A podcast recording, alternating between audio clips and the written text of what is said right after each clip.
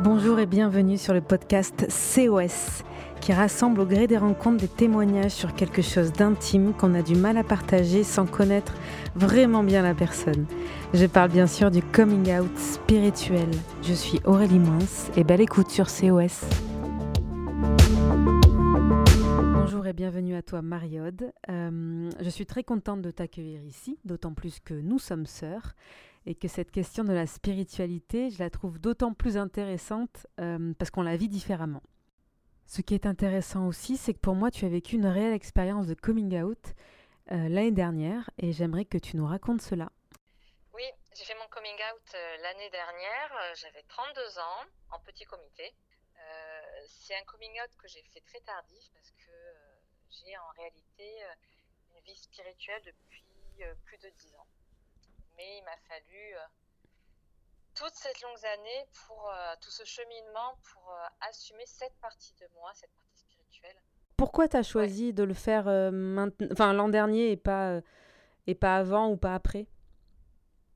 Parce que j'ai dû en moi faire ce cheminement de me d'assumer que j'ai. Ouais. Qu'est-ce que qu'est-ce que tu as senti comme déclic en toi pour te sentir prête? Est-ce que vraiment c'était physiquement, tu as senti que tu pouvais pas t'empêcher de leur dire, il y avait quelque chose qui bouillonnait? Comment ça s'est passé le, le 3 secondes avant le coming out? Parce qu'il me semble que tu m'as dit que c'était pas prémédité en plus, hein, il y avait un côté vraiment spontané. Donc comment on passe de 10 ans de secret à du spontané? Par des petites, je pense, par des petites ouvertures d'année en année. Oui. Et là, on avait assisté à un festival sur l'éducation positive, donc quelque chose, on est dans l'ouverture. Mais euh, c'est vrai que ça a pris plusieurs années parce que j'avais peur. Euh, j'avais des peurs. Alors souvent, le coming out, si on le prend euh, comme il a été, qu'il a souvent été le coming out sexuel du coup, c'est souvent le fait d'être rejeté par sa famille, par ses amis. Quand on dit qui on est, on a l'impression qu'en fait, ben, plus personne risque de nous aimer en nous voyant tel qu'on est. Est-ce que tu avais mis dans ce coming out un peu ce, stress du rejet. Oui, tout à fait. Euh, dans des périodes de ma vie, à plusieurs reprises, j'ai des copines qui m'ont rejetée pour la personne que j'étais. Et euh, du coup, cette partie de la spiritualité qui pour moi est précieuse, de le révéler auprès de mes copines et de me sentir rejetée, c'était pour moi euh, quelque chose d'affreux. Mais après coup, je me rends compte que c'est que dans ma tête. C'est des peurs. Parce que quand je, quand je, quand j'ai dit tout simplement que depuis l'âge de mes 20 ans, je faisais des études spirituelles avec, on va ma mère spirituelle. Ça a été très bien accueilli par mes copines. Et euh, en moi, par contre, j'ai senti cette, euh, ce soulagement. Ce soulagement de bah, de plus mentir à mes copines et de, de, de, de, montrer une autre partie de moi qui fait partie de, mon être. C'est souvent, enfin, c'est moi qui m'étais mis dans cette prison, dans mes peurs d'imaginer le rejet, euh, je t'ai entendu parler de ta mère spirituelle et souvent c'est vrai qu'on plaisantait sur le fait que tu as fait des études bis, en fait, un bac bis spirituel. Euh, comment tu peux expliquer le fait d'avoir eu besoin d'une sorte de, de mentor? Alors euh, oui, j'ai eu ce besoin en moi de rencontrer une personne qui puisse me guider. C'était à l'âge de mes 20 ans, c'était à un moment, dire le plus sombre. Mais si je, je regarde avec du recul, je me rends compte que, ça, que cette, euh, cette envie, en fait, euh, d'aller vers la spiritualité a toujours été présente en moi. Parce que j'ai. Euh, on va remonter en arrière un peu. Hein. Alors, je suis un. J'étais un enfant sensible et j'ai eu très tôt des, des, questions profondes sur la vie en me disant. Bah, Pourquoi une purée de carottes? Voilà, et pas une purée de taupines Voilà. Je me suis posé la question de bah, quelle est ma place dans ce monde, quelle est ma mission? Et j'avais ces questions profondes et j'avais pas forcément de réponse. Donc euh, je fais ma scolarité euh, comme tous les autres enfants sans avoir cette réponse et, euh, à 18 ans. oui, puis avant, papa ayant une bibliothèque spirituelle, est-ce que tu allais lire certains bouquins? Ah, Parce que moi j'en ai lu certains, mais est-ce que toi tu es allé trouver certains bouquins euh, Alors c'est vrai que c'est plus vers l'adolescence. c'est vrai que j'étais plus apte euh, à 15 ans à, enfin on va dire à, à lire des bouquins de spiritualité. Donc j'en ai, lu et ça a pu me ça a pu un peu, on va dire, euh, apaiser ou euh, nourrir mon âme, mais pas assez. Tu as des livres qui te reviennent? Est-ce que c'est pas papa qui avait le livre euh, sur l'alchimiste de Paolo Coelho? Ah oui, ah ouais, moi c'était mon livre ça aussi, oui, c'est vrai. Ah ouais, ouais. Donc l'alchimiste de Paolo Coelho, ça a été des livres qui ont pu me, me nourrir, nourrir mon âme. Ouais, tu disais, mais pas assez, c'était presque une, un apéritif. Et après, tu avais envie de plus euh, parce que autour de toi, tu trouvais même pas à, en parler en fait. Parce qu'au final, même moi, j'y pense là, on le lisait chacun. la bibliothèque était au milieu des chambres, mais on s'en parlait pas de ce qu'on lisait. Tout à fait, oui, on s'en parlait pas. Ouais. Euh, à part le livre sur les, la numérologie, en gros, qu'on s'amusait à faire la numérologie, mais parce que c'était un peu peut-être ludique, mais sinon, les, les livres, je n'ai pas moi non plus souvenir d'en parler. Oui, je trouvais pas mm. autour de moi de personnes ayant des réflexions sur le monde à qui je pouvais me livrer. Parce que ça pourrait être euh, papa, et pourtant ça ne l'a pas été. Qu'est-ce qui a fait que tu t'es dit euh, non, lui, euh, c'est l'adolescence, le rejet de, des parents, ou qu'est-ce qui a fait que tu t'es dit non, il n'a pas la, celle que je cherche de spiritualité? Parce que, on va dire qu'il n'y avait pas l'écoute, l'écoute et l'accueil. Ouais. je pense que sans écoute et sans accueil, c'est difficile de livrer, euh, ouais, ouais. de discuter de spiritualité. Et c'est ce que j'ai pu trouver. Donc, je racontais à un moment de ma vie, donc c'était à mes 20 ans, où j'étais au plus bas. Euh, au niveau, enfin, au plus bas, parce que j'étais, je faisais un travail dans une entreprise et c'était tellement éloigné de mes aspirations et de, mes valeurs que, que je, je sentais que tu te perdais, quoi. Image, ouais, que je me perdais que, et que je m'éteignais. Et là, la vie a fait que euh, une personne m'a guidée vers, euh, vers cette dame qui est devenue ma mère spirituelle.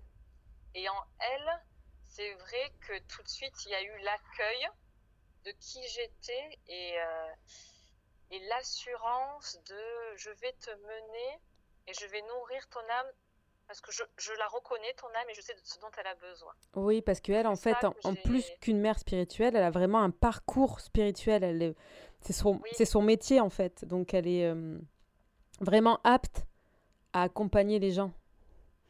Oui. Mm. Quand on a une vie spirituelle euh, comme la tienne, euh, j'imagine qu'à l'annonce de ta grossesse en 2015, si je ne me trompe pas, tu as dû prendre une nouvelle dimension spirituelle quand je suis euh, tombée enceinte, j'avais 30 ans. Donc j'avais 10 ans de, travail. De travail, parce que notamment j'ai fait un travail de guérison de l'âme. Et euh, du coup, effectivement, quand on apprend la, grossesse, on vit notre grossesse de façon, enfin j'ai vécu ma grossesse de façon consciente dans l'idée que j'accueille un enfant déjà qui s'incarne. Euh, j'ai fait, euh, bien avant ma grossesse, j'ai fait un nettoyage de corps, un nettoyage physique. Je ne sais pas si c'est clair ce que je dis. J'ai rencontré une naturopathe en fait pour, euh, pour m'alimenter le plus sainement possible et, et, et, le plus nutritivement possible pour attirer un enfant. dans les filets. attirer un enfant, on va dire que Oui, comme, euh, comme si tu préparais un nid en fait, hein, comme les animaux. tu prépares un nid qui est, euh, qui est fertile, qui est idéal pour euh, l'arrivée d'un enfant. C'est ça. En fait, en fait, en étape, c'est que avant de tomber enceinte, il y a un travail qui est fait ou de conscience. Donc, j'ai conscience que j'ai une pensée, donc un désir d'avoir un enfant. Et dès lors que j'ai eu ce désir d'avoir un enfant, j'ai mis en, en marche, on va dire. J'ai continué ma préparation, on va dire, de nettoyage émotionnel avec ma mère spirituelle, le travail de guérison de l'âme, de l'enfant que j'étais, d'être en paix avec mes parents, d'être en paix avec mon passé, pour être le plus libre possible, pour que l'enfant qui, qui va s'incarner ne prend pas mes boulets, en fait, mes boulets émotionnels. Après, à l'annonce de ma grossesse, euh, je vais commencer à, chercher des informations sur... Euh, alternative en fait. On dirait que c'est obligatoire d'aller eh chercher. Ben, si. Ah ben pourquoi? ben, si. Pourquoi? Parce que en fait c'est là que tu vas essayer de trouver de comment fait. En fait dans aujourd'hui les informations que tu vois c'est juste le développement de l'enfant Oui. Comment marche une péridurale et que, que tu souffres. C'est ça que tu vois quand tu cherches euh, la grossesse. D'accord. Et moi, par rapport à l'objectif de vouloir accoucher naturellement, de, que mon bébé n'est pas qu'un corps mais spirituel, il faut que tu fasses des recherches. Et là, c'est. Ah oui, c'est là que commence le, le, chemin de traverse et la quête de livres qui sont pas peut-être à la Fnac ou des livres. Ok. Oui, ça. Oui, parce que tu m'as parlé aussi d'organisation, donc il y a quand même des. Il y a, un, il y a un mouvement parallèle, alternatif. En fait, depuis, depuis quelques années, on voit. Euh, L'émergence de salons comme ça, là. De... Oui, oui l'émergence de salons. On va revenir sur les choses essentielles et on va redonner le pouvoir à la femme en lui expliquant en fait comment elle fait son corps, qu'elle est que depuis la nuit des temps, les femmes accouchent par elles-mêmes. Donc on va lui redonner son pouvoir et euh, une préparation à, ce bébé cet accouchement. Donc on va étudier comment est fait le corps. Par exemple, là, en information, j'ai lu un livre qui s'appelait euh, Accouchement, naissance, chemin initiatique de Texier. Oui. Donc c'est un, un, livre euh, où on apprend vraiment comment est fait le bassin avec des exercices de yoga. Donc le fait de connaître son corps amène qu'on retrouve notre pouvoir et notre de pouvoir accoucher. Euh, oui, parce qu'on le comprend. On comprend où est-ce que l'enfant se place, quelle douleur on a, pourquoi, comment la gère. On ne court pas tous les matins au, chez le médecin, quoi. Oui, c'est ça. Et après, c'était aussi important pour moi, comme euh, je voulais avoir une maternité de âme à âme, c'est-à-dire que mon enfant est aussi une âme que j'accueille. Donc, je voulais avoir retrouvé des livres qui parlaient de grossesse et euh, de spiritualité. Donc là, pareil, il faut faire des recherches. Alors, comment tu as fait ces recherches? C'est juste Internet ou c'est le bouche à oreille? C'est quoi? Comment tu as, accédé à ces, à ces connaissances? Eh ben, euh, ça va paraître un peu bateau, mais j'étais euh, connectée à moi, donc c'était par intuition. Ah, je crois que Ok Google. ouais, c'était mon Google à moi. Ouais mon, Google intérieur qui m'a dirigé en fait sur ce que je recherchais. il faut, il faut cette remise en question de qu'est-ce que je veux pour moi. Est-ce que je veux que ma grossesse, euh, ce soit un rituel initiatique? Est-ce que je veux retrouver mon plein pouvoir? Oui, donc en fait, tu es presque en train de dire qu'à travers la relation de deux, en ayant un enfant, en fait, tu continuais ton travail personnel. C'est ça. Mm. Ouais, ouais. Oui, parce que, et là, c'était vraiment euh, le moment de la grossesse, et on va dire, c'est le moment, c'est un chemin initiatique. C'est que je savais qu'en accouchant, je ne serais plus la même femme. Girl power, quoi. Si j'arrive à accoucher par moi-même sans péridurale, alors je peux tout vivre dans ma vie. Avec ce que tu dis, je comprends un peu plus même le Blessing Way, parce que là, le fait d'expliquer que c'est par euh, c'est le processus de la femme, euh, c'est beaucoup la femme qui est mise en valeur. C'est ton rôle à toi dans ce processus de naissance. Certes, l'âme, elle t'a choisi, mais concrètement sur Terre, pendant les neuf mois, c'est toi qui les vis. Oui, alors un, blessing way, en fait, c'est un, rituel, c'est une fête pour honorer la future maman qu'on va, qu'on va proposer aux alentours de ces sept mois. Et contrairement à, un baby, un baby shower, c'est là où la maman elle est euh, inondée de, cadeaux. Et alors euh, là, on va être sur un blessing way où la maman va être inondée d'amour et d'attention auprès de ses invités qui sont exclusivement des femmes, des amis proches. Et euh, pendant ce, moment, on va on va apporter de l'amour, du soutien, de la force à cette maman pour la soutenir en fait dans cette aventure de, de la vie. Quoi. Ouais. Ouais, de la vie. Donc c'était vrai, c'est vrai que le Blessing Way, ça m'a énormément touchée car j'ai trouvé ce sacré. Oui, sachant que toi, tu l'as découvert qu'après ta, ton accouchement. Oui, j'ai découvert après mon accouchement. Après, je sais que bon, pour mon deuxième accouchement, je pense euh, que j'organiserai ou je demanderai à, une doula tellement important de un moment, c'est-à-dire que la maman, c'est un temps pour elle où elle va pouvoir se recharger et prendre toutes les forces dont elle a besoin, tout l'amour dont elle a besoin pour vivre euh, cette expérience. Et je pense qu'il y a plus sa place que le baby shower qui est vraiment dans la consommation. Ouais, mais finalement, le baby shower, il répondrait presque à une société C'est ça. Et alors que là, la société, elle change un peu, où il y a de plus en plus de choses alternatives. Il y a beaucoup de doulas qui se professionnalisent et qui proposent mm. leurs services. Hum, est-ce que tu peux juste nous dire deux mots sur les doulas pour ceux qui ne savent pas ce que c'est? Alors, une doula, c'est c'est une vocation déjà. Donc, c'est une dame euh, qui est une accompagnante euh, auprès de la future maman et du conjoint, une accompagnante sur le niveau, euh, du, au niveau physique, au niveau émotionnel et au niveau spirituel. Oui, ça peut être par des livres, ça peut être par du soutien moral, ça peut être par de l'écoute, c'est ça, ouais. Et en fait, chaque, chaque doula a sa couleur. Ça veut dire qu'il y a des doulas qui vont être plus dans le champ prénatal, des doulas qui vont être plus dans le yoga, euh, des doulas qui vont être plus dans l'alimentation. Donc, euh, chaque maman va trouver la doula qui lui correspond. Et c'est vrai que là, dans ce monde où c'est très médicalisé, où on fait appel beaucoup aux, sages-femmes, aux obstétriciens, aux gynécologues, c'est très médicalisé, ça fait du bien d'avoir un soutien euh, spirituel, émotionnel et autre, voilà. Donc euh, ça fait trois ans que tu as accouché et je voulais savoir en fait euh, si tu avais une démarche euh, d'enseignement spirituel à ta fille ou comment tu voyais la, transmission? Alors pour moi, un, nouveau-né, il est spirituel. La spiritualité, c'est se poser la question de qui suis-je?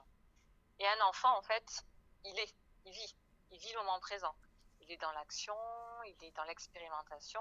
Donc en fait, peut-être pour choquer, choquer un peu les personnes, mais euh, depuis la naissance de ma vie, de ma vie, je me trompe depuis la naissance de ma fille, depuis la naissance de ma fille, c'est elle mon maître.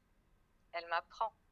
Elle m'a beaucoup appris sur, euh, en l'observant, sur vivre le moment présent, expérimenter la vie sans jugement, agir, euh, être dans l'empathie, donc euh, pour moi, un enfant jusqu'à 7 ans, il est connecté avec euh, son âme, avec ce qu'il est. Donc moi, mon rôle, c'est juste euh, qu'elle reste connectée à son âme. Je sais que tu choisis aussi une forme d'éducation, à mon sens, permet cette liberté de l'âme. Est-ce que tu peux nous en parler? Oui, alors oui, du coup ça a deux versants, c'est-à-dire que j'ai conscience que ma fille est spirituelle et que du coup, je, ne vais pas lui. Euh, de, faire, on va dire, une éducation spirituelle. Mais par contre, je vais mettre euh, des outils en place pour la guider quand même sur ce chemin. Et euh, dans ces outils, j'ai deux pédagogies qui me tiennent à cœur. C'est des pédagogies qui sont au service de l'enfant. C'est Montessori, pédagogie à laquelle je suis formée, et Steiner. Peut-être on va peut-être euh, on va on va parler des deux. De façon rapide si tu veux. Mm.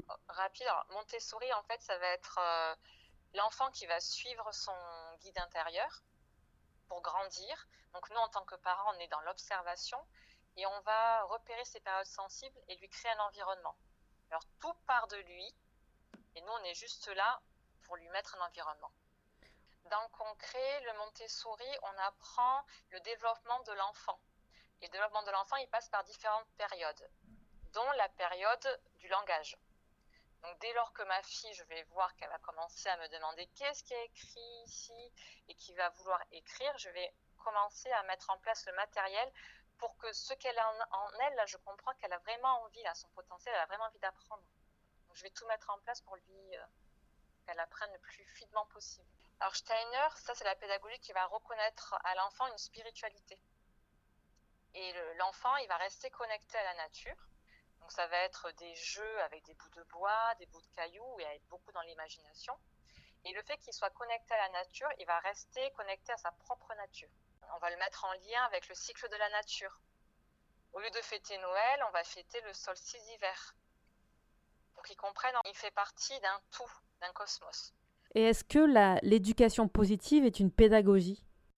Alors pour moi, c'est pas une pédagogie. L'éducation positive, c'est une, une, philosophie, c'est une façon d'être. On va accueillir l'émotion de, de l'enfant. Et c'est ça qui fait tout. Ça veut dire que si on accueille, si on reconnaît l'émotion de l'enfant, ça fait un adulte et un citoyen qui est bien. Et ça fait une société en paix. Voilà en gros. Euh, Après, je voulais rajouter dans les outils que j'utilise pour ma fille dans l'éducation. Oui. C'est des outils simples. Ça va être. Le euh, martinet. non, ça va être euh, ben, de l'aimer inconditionnellement. Ça veut dire que là, par exemple, j'ai repris une phrase de André Stern. On ne dit pas seulement je t'aime à un enfant, on va lui dire je t'aime parce que tu es tel que tu es.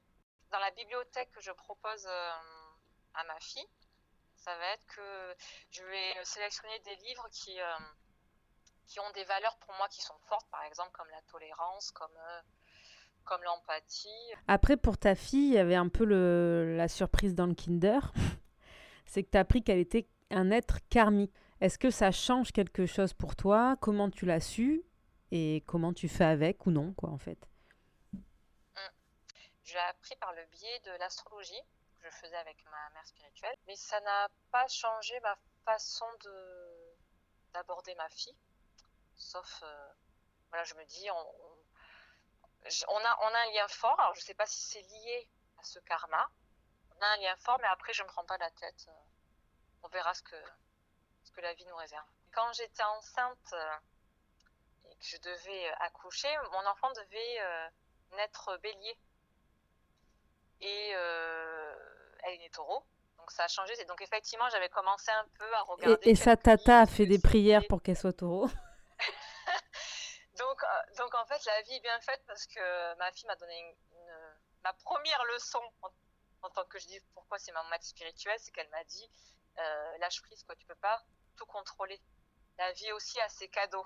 J'ai, on va dire, le confort d'avoir fait sa numérologie et donc de connaître son chemin de vie que j'ai pas fait vraiment en détail parce qu'elle est petite et j'ai aussi envie d'avoir le plaisir de la découvrir. Mais j'ai pu la comprendre déjà et je vois déjà des traits de sa personnalité liés à son chiffre. Donc j'ai ce confort de pouvoir la guider par rapport à son chiffre, sa mission de vie. Oui. Mais j'ai aussi le fait de ne pas vouloir tout contrôler et de faire que je, la relation que j'ai euh, de mère-fille, c'est aussi euh, une découverte, une expérimentation. Ouais, du quotidien. Parce qu'il me semble que hum, justement dans ce travail de numérologie, il y a aussi le choix des prénoms qui a été important. Oui. Alors, pareil, euh, le prénom, j'aurais pu aussi faire des calculs pour me dire ah bah oui, je préfère avoir ci, avoir ça. On est resté dans l'intuition et je, savais euh, en lisant aussi des livres sur euh, la grossesse et la spiritualité, j'avais lu qu'au qu 7 mois de ma grossesse, si j'étais connectée, je pouvais entendre comment voulait s'appeler mon enfant. Et du coup, j'ai été attentive et, et j'ai entendu le prénom que souhaitait que tu as mis du coup euh, en, en, second ou troisième prénom. voilà. Que j'ai mis en deuxième prénom, comme ça, euh, si elle le souhaite et dans sa vie, si elle souhaite changer, elle pourra changer de prénom. Alors, je t'invite à nous raconter une, anecdote liée à la spiritualité, euh, celle que tu veux, de récente, ancienne, qu'importe, bien ou mauvaise, mais quelque chose que tu aurais vécu et que tu veux nous faire partager. je vais rester sur le, sur le monde de la, de la grossesse et l'accueil de l'enfant, euh, où en fait, euh, pour euh, l'accueil de ma fille, j'ai voulu en fait l'accueillir en tant que âme et, et lui dire que je la reconnaissais en tant que âme, lui souhaiter la bienvenue d'être arrivée sur Terre, la féliciter d'avoir d'avoir été courageuse, d'avoir voulu s'incarner euh, sur Terre et de, vivre cette expérience, de la rassurer sur le fait que son papa et sa maman, nous l'aimions, et aussi euh, tant que son âme encore, parce que euh, moi dans ma croyance, je me dis que l'âme, quand elle naît, elle sait, elle sait encore pourquoi elle est faite. Et pour moi même, au-delà jusqu'à 7 ans, l'enfant, il sait pourquoi il est fait. Donc je lui ai fait la promesse de, de l'accompagner au mieux dans sa mission de vie. Toute personne qui a, qui a pu voir un nouveau-né qui ouvre les yeux, quand on se plonge dans son regard, on voit qu'il n'a pas une heure, il n'a pas un jour, il a euh, je ne sais pas quelle année. On voit, on voit que c'est plus grand que nous. Merci à toi d'avoir pris le temps de te raconter, peut-être d'avoir même donné quelques clés à certains qui nous écoutent, à ceux qui sont en train de se révéler, à ceux qui sont peut-être encore dans le placard. Mais pour finir, je te demanderai une dernière petite chose. Avec l'acronyme COS, de me donner en fait les mots correspondants à la lettre C. C, communication. Le O. O, or. Et le S. Et le S, sacré.